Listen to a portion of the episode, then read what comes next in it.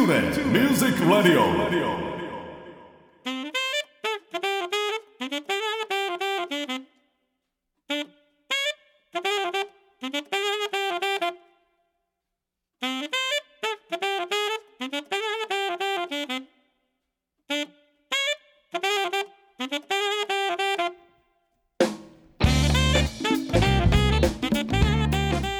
皆さんこんにちは大阪吹田の音楽スタジオトゥーレミュージックラボのディレクター兼ボーカル講師林慎次郎です。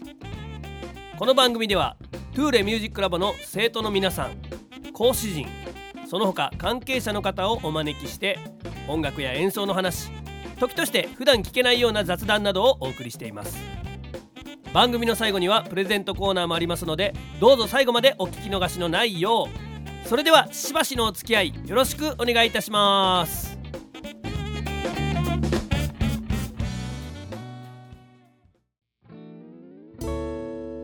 彼は上質の豆と出会い豆は彼と出会って真の姿を知る。それはもうコーヒーブレイク。松永コーヒー。トゥーレミュージックレディオ。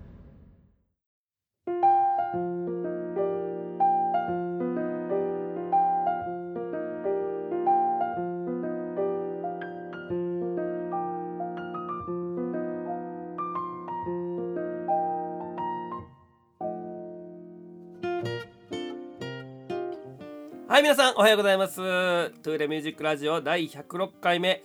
2023年11月となりました、えー今回は2回目の出演となります。バイオリニストの金関玉樹さんに出演していただきます。よろしくお願いいたします。よろしくお願いいたします。おはようございます。おはようございます。さあ、えー前回もちょっといろいろとあの楽しいお話を聞かせていただいたんですけども。はいはい。はい、今回はあの11月の20日に、はい。えーここの下のテイクファイブ大阪さんで控えているコンサートそうなんですよ。はい、はい。こちらのねちょっはいとご案内をしていただきがてら、はいえーまたちょっといろんなお話を聞かせていただこうと思いますので、よろしくお願いいたします。はい。さあ、えーまあバイオリニストということで、はいあの幅結構広いですよね。そうですね。割とジャンル超えていろんなものに挑戦してます。はいはい。11月20日はこれね、はい全部単語なんですね。あもうはあはい。アルゼンチン単語とコンチネンタル単語。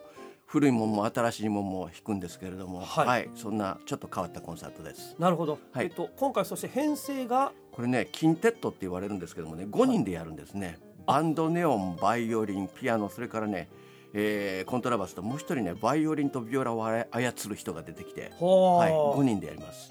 あのちなみにキンテットっていうのは、あのねスペイン語で5人でやる合奏団のことですね。ああなるほど、はい、イカルテッタリア語やトの上ですね。そうそうそうイタリア語やったらクインテットになるんやけども、はいはい。スペイン語読みやとキンテットなんです、へえ、はい。あ 勉強になります、はいはい。なるほど、えーまあじゃあそういう編成で、ははいいお届けしていただくライブが11はい月20日にあるんですが、はい。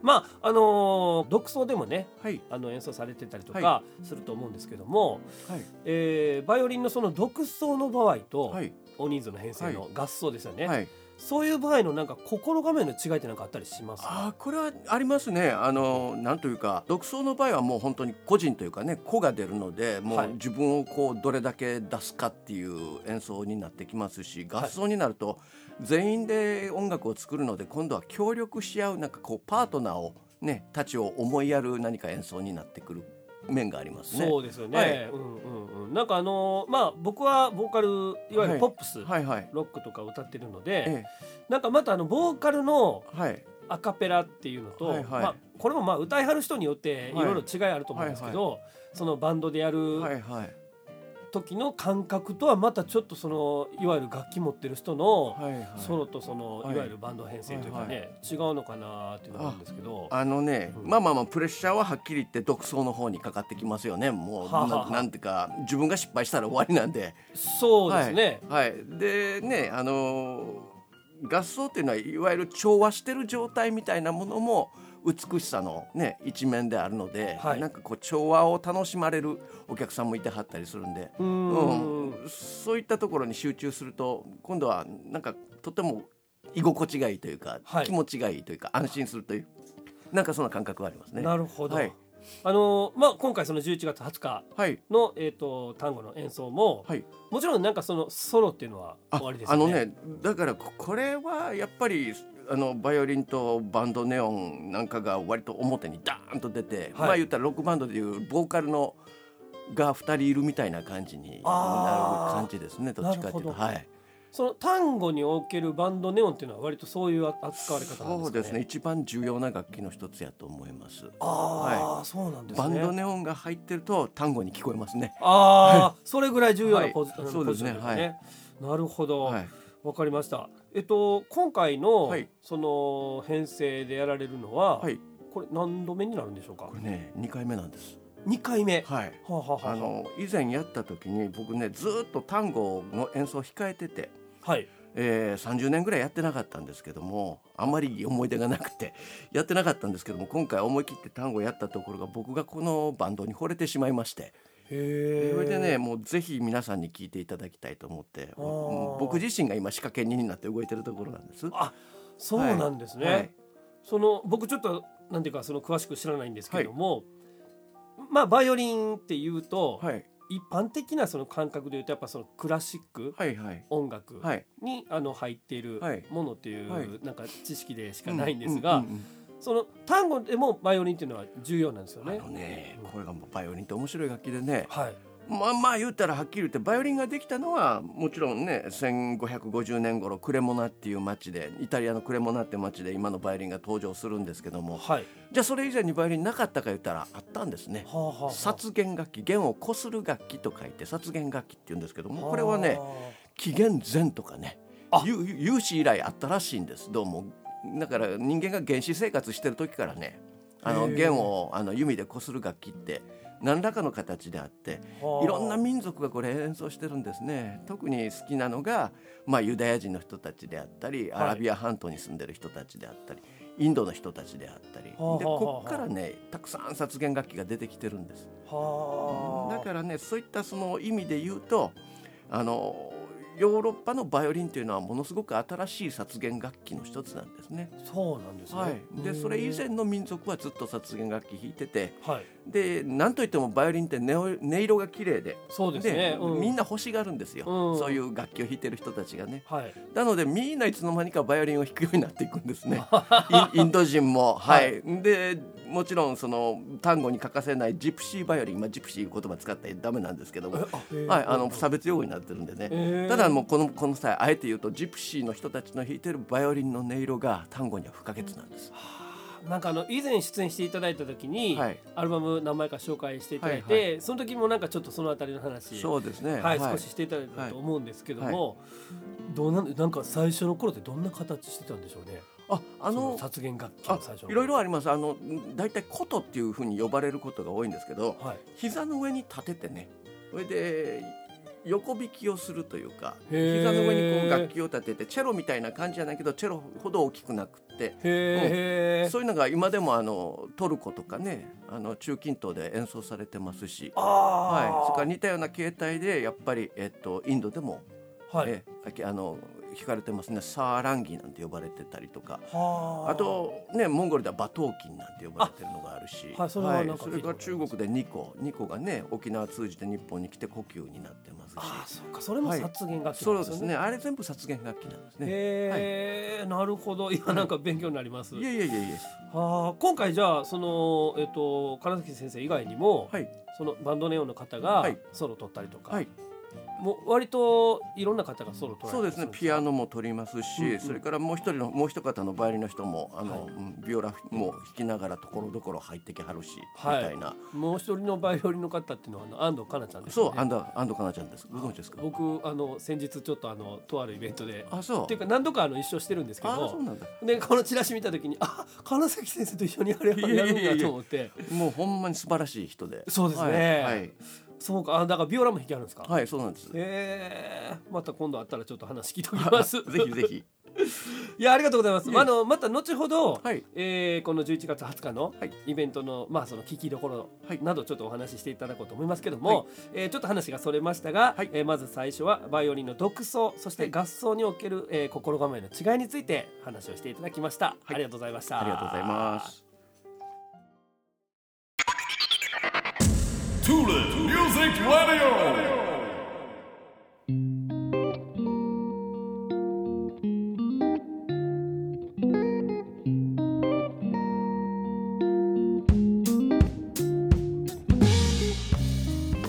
はいそれでは続きまして、えー今回は割とちょっとなんか高尚な質問ばかりさせていただいてる気がするんですけども林さん交渉すぎますね。はい。すいませんいやいやあのきっちりお答えいただいていやいやもうめっちゃ緊張しますわ。すいませんあの胸を借りるつもりで聞いやいやいやかせていただこうととんとんでもございません。お手柔らかにお願いいたします。はいそれでは続いての質問はですね、はいえー昔とはい。今の音楽、はい。えーそれぞれのいいところ好きなところみたいなところをちょっと聞いていこうかなと思うんですけど、はい。まああのークラシック単語に限らず、はいはい。他なんかあの例えばポップスとか、はい。ロックとかって聞いたりするんですか？あもう僕なんやろ中学校高校生の時はロロックよう聞いてそうしました。あもうあのゼッペリンとかもめっちゃ好きでしたし。本当ですか、はい。キスとかね、えクイーンとかは。めっちゃ聞いてました。本当ですか、うわなんか急に親近感が。あそう えあの歌ったりとかもするんですか金関いやだ何おっしゃるやら なんなんねしません。あのかカラオケとかでは？カラオケもめったに行かないですね。あーはいそうですかはい。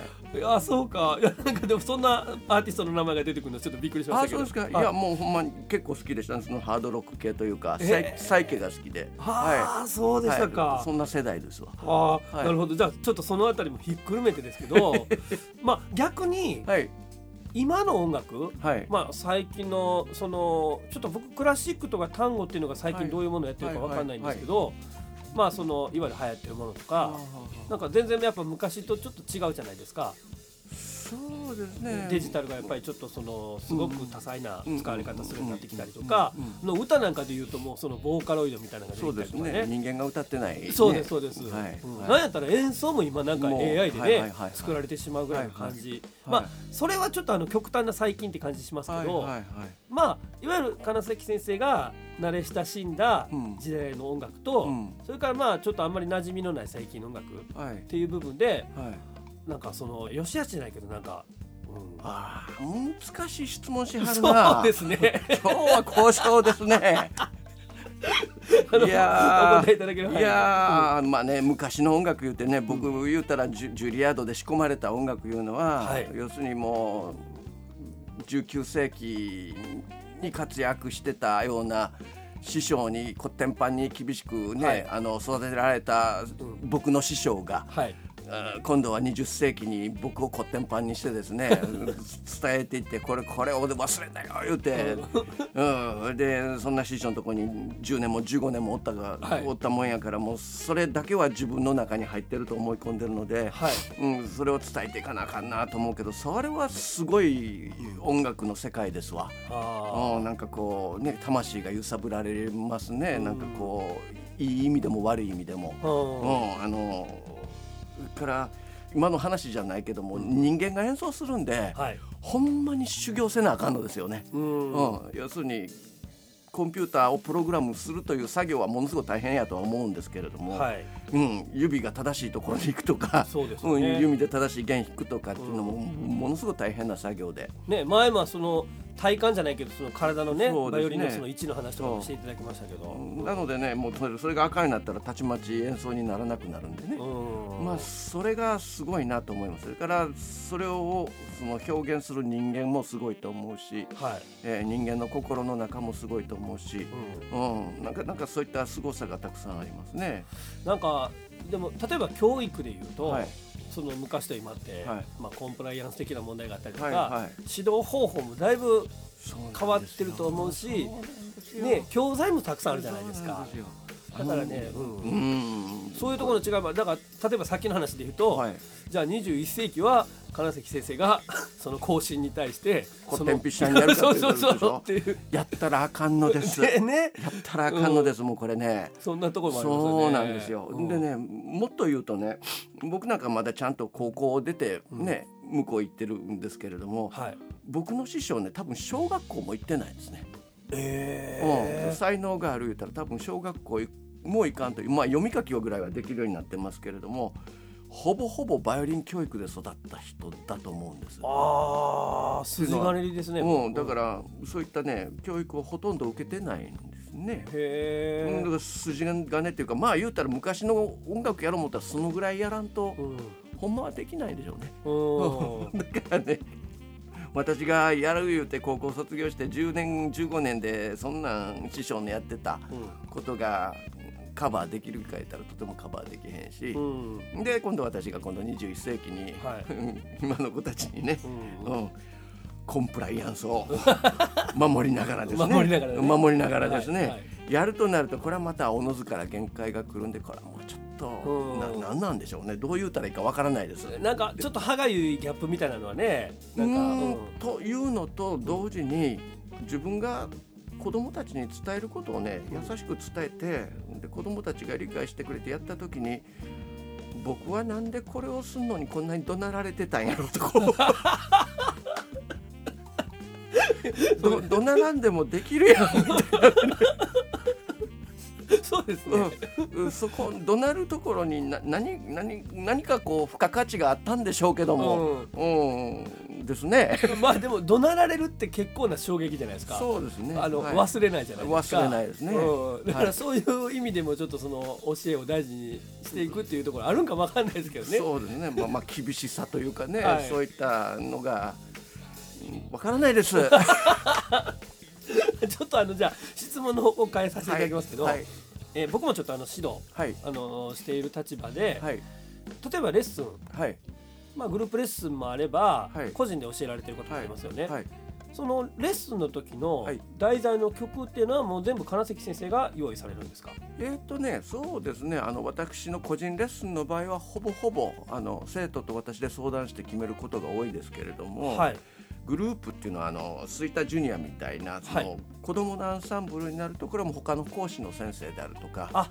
運営者サイドと、まあはい、今度の定期演奏会この曲を取り上げようとかうんって言って相談して、うん、まあ一番いいものを選んでみようみたいなことになりますね。ああなるほど、なんかその中で例えばそのクラシックとか、はい。単語とかじゃないはい。ポップスの曲をはい、選んだりすることもあるんですか、あのねあの今スイタジュニアではありますね。あのトトロを弾いたりとかねあそうですよね。はい。うんうんうん。トトロの散歩弾いてたりあと博士太郎さんの曲を取り上げてたり。はいそうですよね、はい。あのスイタのはい。ね、はい。テーマソングホームスイタホームいうのをやらせていただいてたりするんで、まあ、そういった意味では、うん、全く違和感なく、うん。はい、で一番入りやすいですね子どもたちも。はあ。リズム感なんかもね、うん、分かりやすくって、ねまあちょっと知ってる曲そうですね。っていうかねはい。聴きやすい曲っていうか、はい、あの辺アレンジって？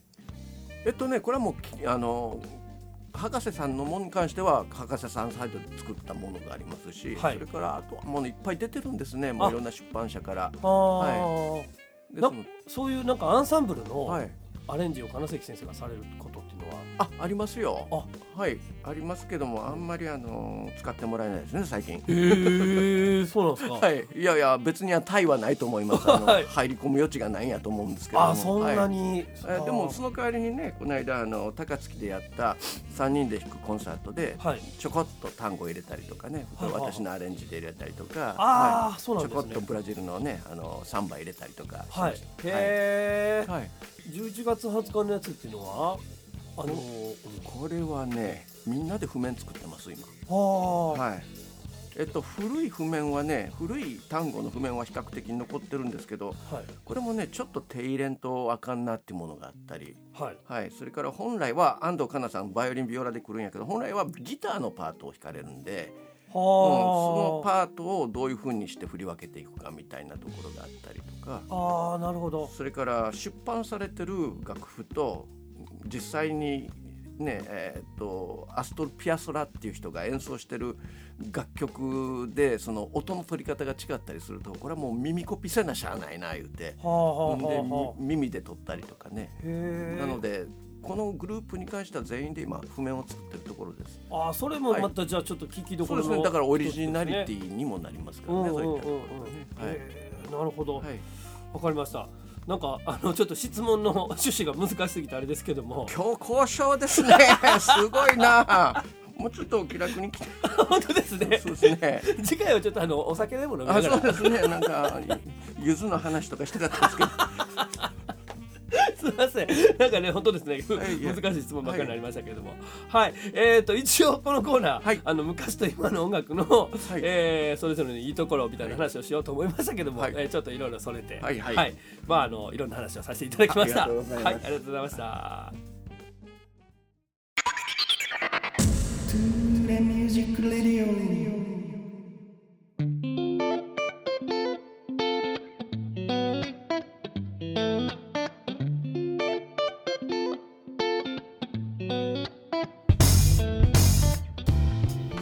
それではここで、えー金関さんのこの一曲を聴いてくれということで、えー今回はこの放送の中でかけさせていただける曲を、えーお持ちいただきました。はい。はい、ということでまずはこの曲のご説明の方からお願いいたします。はいありがとうございます。いやあの実はねまだこの時点でも迷ってるんですよ、はい。どれ聞いていただいたらいいかなと思って、うん、その単語全編単語なんですけどもね。あはい。あのただ単語ってね実はその根底に何があるかっていうことがねあのあるんですけれどもはい。根底単語の根底に何があると思います？いや僕ちょっと全然あのわかんない。あのね実はね悲しみやって言わはるんですね。はあはあはあアストル・ピアソラさんっていう人がはい。そういうふうにおっしゃってるんですけれども、はい。というのはあ1900年頃なんですけどもタンゴっていう音楽がブエノスアイレスアルゼンチンのブエノスアイレスの一番貧しい一角から出てきてると。はい、でそこには生活苦があって、うん。えー悲しみがあって苦しみがあって裏切りがあって、えー怒りがあって、えーこれが単語に乗せられるというんですね。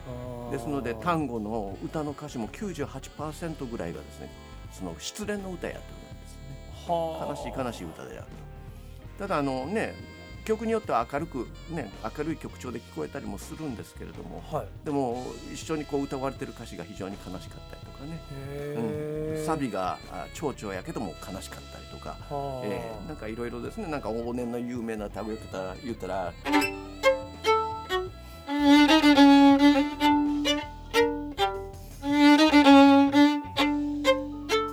ねなんといっても舞曲なんですね。はい。うん、でこれ男性と女性の会話やっていうんです。へだからえ、上半身は会話が成立しないっていうんですね。それはコンプラ的に大丈夫ないですか？やよくわからないですけど。だからのでその単語というダンスは下半身の会話やと。だから足がわーっとこう絡まってね。確かに。はいはい。はい、あのそういう表現であると、へえ、うん。ですのでまあ大人向けのコンサートです。大人向けの、大人向けのコン,、そうでコンサートになります。なるほど、はいはい。へえそうですね。だから今のが例えば往年の単語やったりねそれから、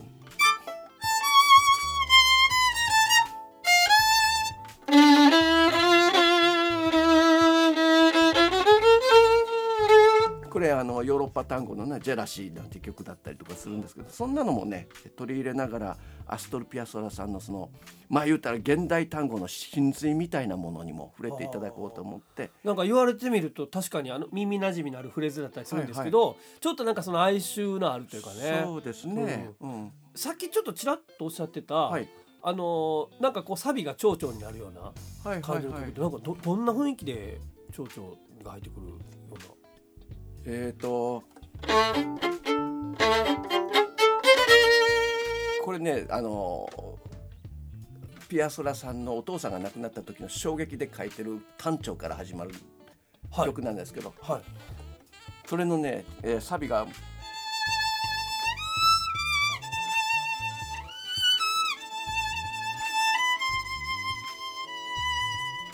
蝶々になるんですね、でもものすごく悲しいんですよ。あーなんかあのそうですね。はい。わかりました。今蝶々確かに聞こえましたし、はい。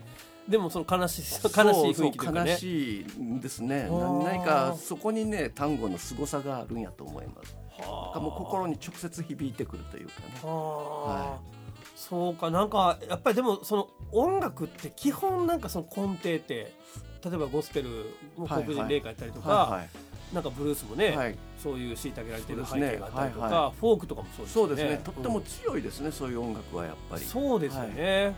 ああそうか。はい。じゃあ11月20日は割とその大人の雰囲気が大人の雰囲気で、は楽しい、もうぜひ楽しんでいただければと。これ全部今回ちなみにやる曲っていうのは、はい。一応その既成の曲ばっかりなんですかね。既成の曲ばっかりですね。ああなるほど、大体そのピアソラさんの曲ですか？はい、いええっとねもういろんな人たちの曲もあの巨匠たちですね。ピアソラさん以前のはい。有名だった曲も取り上げますしはい。はいあの社交ダンスなんかでよく使われてる曲も取り上げますし。なるほど。はい。これって曲名とかってなんか公開してたりするんですか？この辺の曲演奏しますみたいな。はいえっとまあ言ったらねあのそうですね。あのラクンパルシータとか、はい、えーチェ・ブエノスアイレスとかう、ん。うん、ノスタルヒコとかアディオス・ノニーノ、はい。うん、あと、えーブエノスアイレスの四季を全曲取り上げ四季ってね、はい。春夏秋冬ってあるんですけども、はい。これピアソラの作品なんですけどこれ全部取り上げようかとかね。なるほど、はい。ジェラシー弾いてみようかとかね、はいはいはいはい。ねあのおそらく、はい。あの今来られる予約されてるお客さんっていうのはもう大体そのあたり知ってる方がそうですよね。ほとんどだと思うんですけど、やっぱりこうあちょっと興味バイオリンに興味出てきたからこれ聞いて、はい。行ってみたいなと思われた方とか、はい原曲知ってていくとやっぱなお楽しめますよね。そうですね。そうでしょうね。んんん。はい。なんかそのさっき言ってたオリジナリティがちょっと出てたりそうですとかね。ねはい、するんで、はい、いやありがとうございます。あ。りがとうございます。で今回はかけていただく曲っていうのは？これねやや決めました。あのはい。ピアソラさんの「天使のミロンガ」という曲も本当に悲しい曲なんですけれども。はい。まあ言ったら大人の世界なんですけどもね、はい。あのコンサート来てきくださってこの曲聴かれたら多分あの感動して涙をされるんではないかと思います。今ちょっとねちょっと難解やなと思われるかもしれないけどでもはい。こんな世界です、これえで今回流させていただくのは？えあのねこのグループでこのユニットで以前やった5月にやったコンサートの録音ライブ録音です。あその11月20日のユニットです。はい。ああなるほど、はわかりました。じゃあそれをちょっとかけさせていただけるということでしくお願いします。はい。じゃあちょっとあのもう一度改めてあのタイトルコールの方お願いいたします、アストル・ピアソラ作曲、えー天使のミロンガです「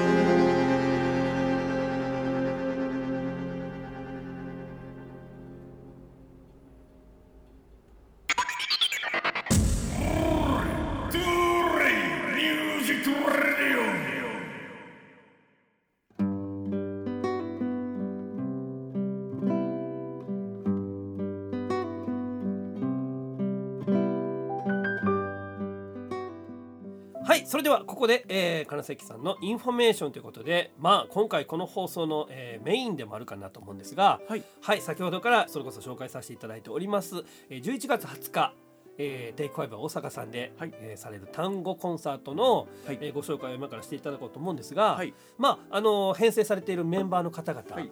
だったりとか、はい。まあちょっと、えーコンサートの見どころなんかをちょっとお話しいただければと思います。はい、あのー今回のコンサートの聴きどころ見どころはやっぱりあのバンドネオン奏者の川波幸恵さんですね、素晴らしい奏者です。あのーバンドネオンに何かこう心が乗り移ったような演奏をされるので。えーはい。それからピアニストの宮川真由美さん。はい。この方のピアノのタッチうん。音色、もうこれがねあの単語に必要な世界をほぼ雰囲気を作ってしまわれるところにコントラバスの宗武さんが入られてはあで本物の単語のリズムが聞こえてくるんですね。はあのバイオリンは添え物で いいんですけれどもいやいやいやいやえ安田安藤香奈さん素晴らしい仕事をされるのでそれも聞いていただきたいなと思ってます。はいはあこれはもう人選も金関先生がされてえっとね人選はね実はねあの関西に、えー住んでる、えー、3人です宗武さんと宮川さんと安藤さんがされたみたいです。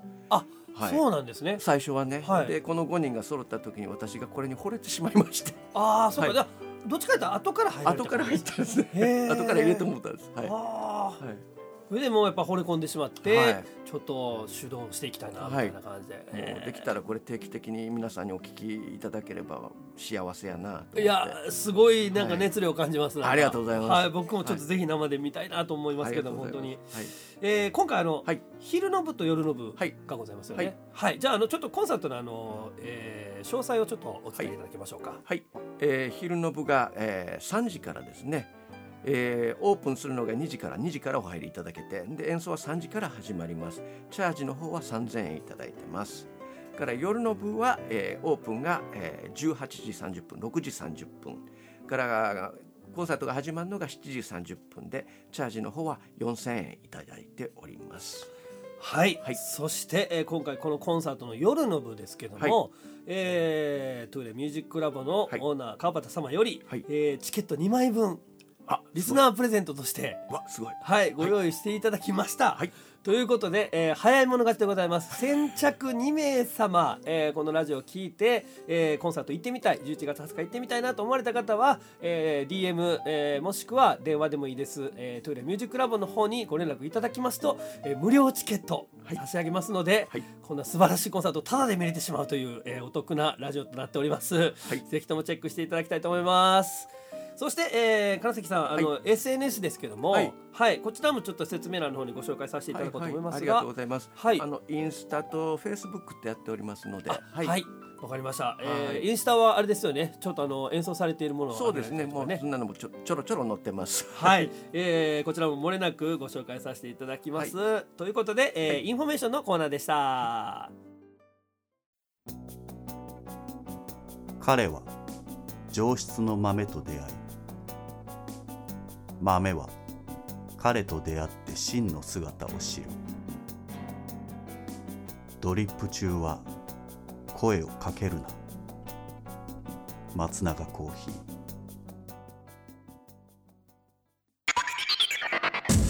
Tune Music Radio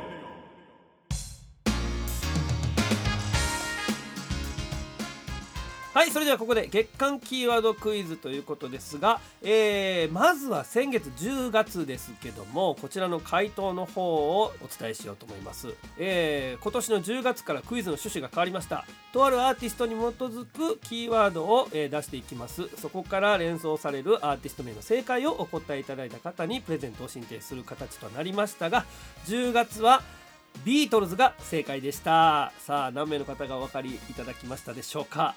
えー11月もとあるアーティストに基づくキーワードを出していきたいと思います。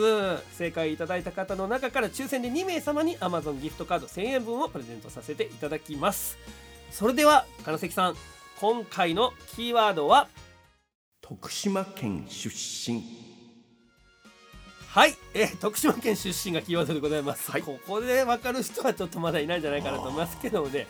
まあ一つヒント言うと、はい。えーまあちょっと古くなってるかも分かんないですけどもまあ、最近の流行りに乗っかっているアーティストの誰かでございます。はい。ということで、えー、ふるってお考えいただきたいと思います、えー月間系のクイズのコーナーでした大阪府 JR 吹田駅から徒歩7分の音楽スタジオトゥーレミュージックラボでは丁寧に指導サポートする音楽レッスン。配信にも対応した関西屈指の格安レンタルスタジオ。その他防音音楽建築の専門家によるコロナ対応型防音施工。さまざまな活動創造の場としてご利用いただけるコワーキングスペースサービスの提供など音が紡ぐ。さまざまな音楽スタイルをご提案させていただきます。お問い合わせは電話0663181117メールアドレス info アットマークトゥーレ .jp 詳しくはトゥー。レミュージックラボのホームページへ。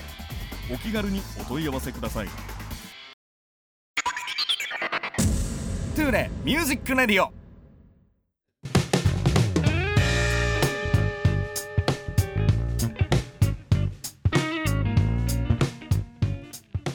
さて皆さんいかがだったでしょうか、えー、金関さんありがとうございましどうもどうもありがとうございましたお邪魔いたしましたすんごい硬い話をたくさんしていただやきました硬かったね今回はあの3回目出演いただくときは本当にあのお酒飲みながら、あそうですね。ぐらいの感じで、ははい。いはい気楽なお話聞いていきたいまああんまり崩れてしもてもあかんので どうどうしようか迷うところですけどね、はい。コンプライアンスもありますからね。はい、じゃあ、えっと、最後ちょっと、はい。えー今回のトークの中ではフランクな質問となりますけども、はあは今一番欲しいものうわ まあいろいろとう思うんですけど。わありすぎて困りますね。これもこれも。まあ自分の人格のことをね誤解されてもいや誤解誤解にならへんのか。正直に答えたら、まあ、正直にはあんまり答えませんねこれねあの演奏の機会が欲しいですね。いやー、ちょっとやらしい。大人の回答じゃいないですか。やいやいやもうだ三大欲求はちょっと積み上げました。そこまでいくとあれですけど なんかあの物欲というか、はいはい。あの例えばちょっとスマホの新しいもの欲しいなとあかあのストラディバリウスが欲しいです。このギャップあの前回ね出演していただいた時にしてもらった話で、はい。すっごい高級のバイオリンとあのヤマハのはいはい。安いやつでしたっけ、あ鈴木鈴木の。あ鈴木の、はい。うん。あれそんなにこう違いがわからないぐらいの音色出せるっていうね、はいはい。えっと今回もねちょっとあの、はい。ありがたい生演奏していただきましたけども今回お持ちいただいたのはこれもすごい楽器なんですよ実は。はい。これはねあの1925年の作品やからもうちょっとで100歳なんですけどうもね。わイタリア人が作った作品で。ーねなんかもうこのアンティーク感と言いますか。そうですね。そろそろ100年経つんでねもうアンティーク感が出てきてますね。これそうですよね。はい大部分がつけた傷なんですけども。まあそれので味ですよね。まあまあそうですね、うん。はい。もうこれもあれですか？いいお値段いいお値段しますね。これちょっとびっくりするぐらいのお値段になってます。ああ、はい。そうですか、はい。それでもやっぱりストラディバリウスは欲しい。ああもうやっぱりねうん違うんですね。はあ、はい。そういうもんなんですね、はい。なんかバイオリン知らなくてもやっぱりそこはもう高級品やっていう知識はやっぱあるんで、はい。いや。じゃあちょっとあのリスナーのお金持ちの方いらっしゃったら金関先生がストラディバリウスのバイオリン欲しがってらっしゃいますのでやいや本当にあの今回もありがとうございました。あのぜひ皆さん11月20日本当にあの素晴らしいコンサートになると思いますので、えーぜひとも足を運んでいただきたいと思います。そして楽しいコンサートにしてみせますのでよろしくお願いいたします、そこは間違いないと思います、はい。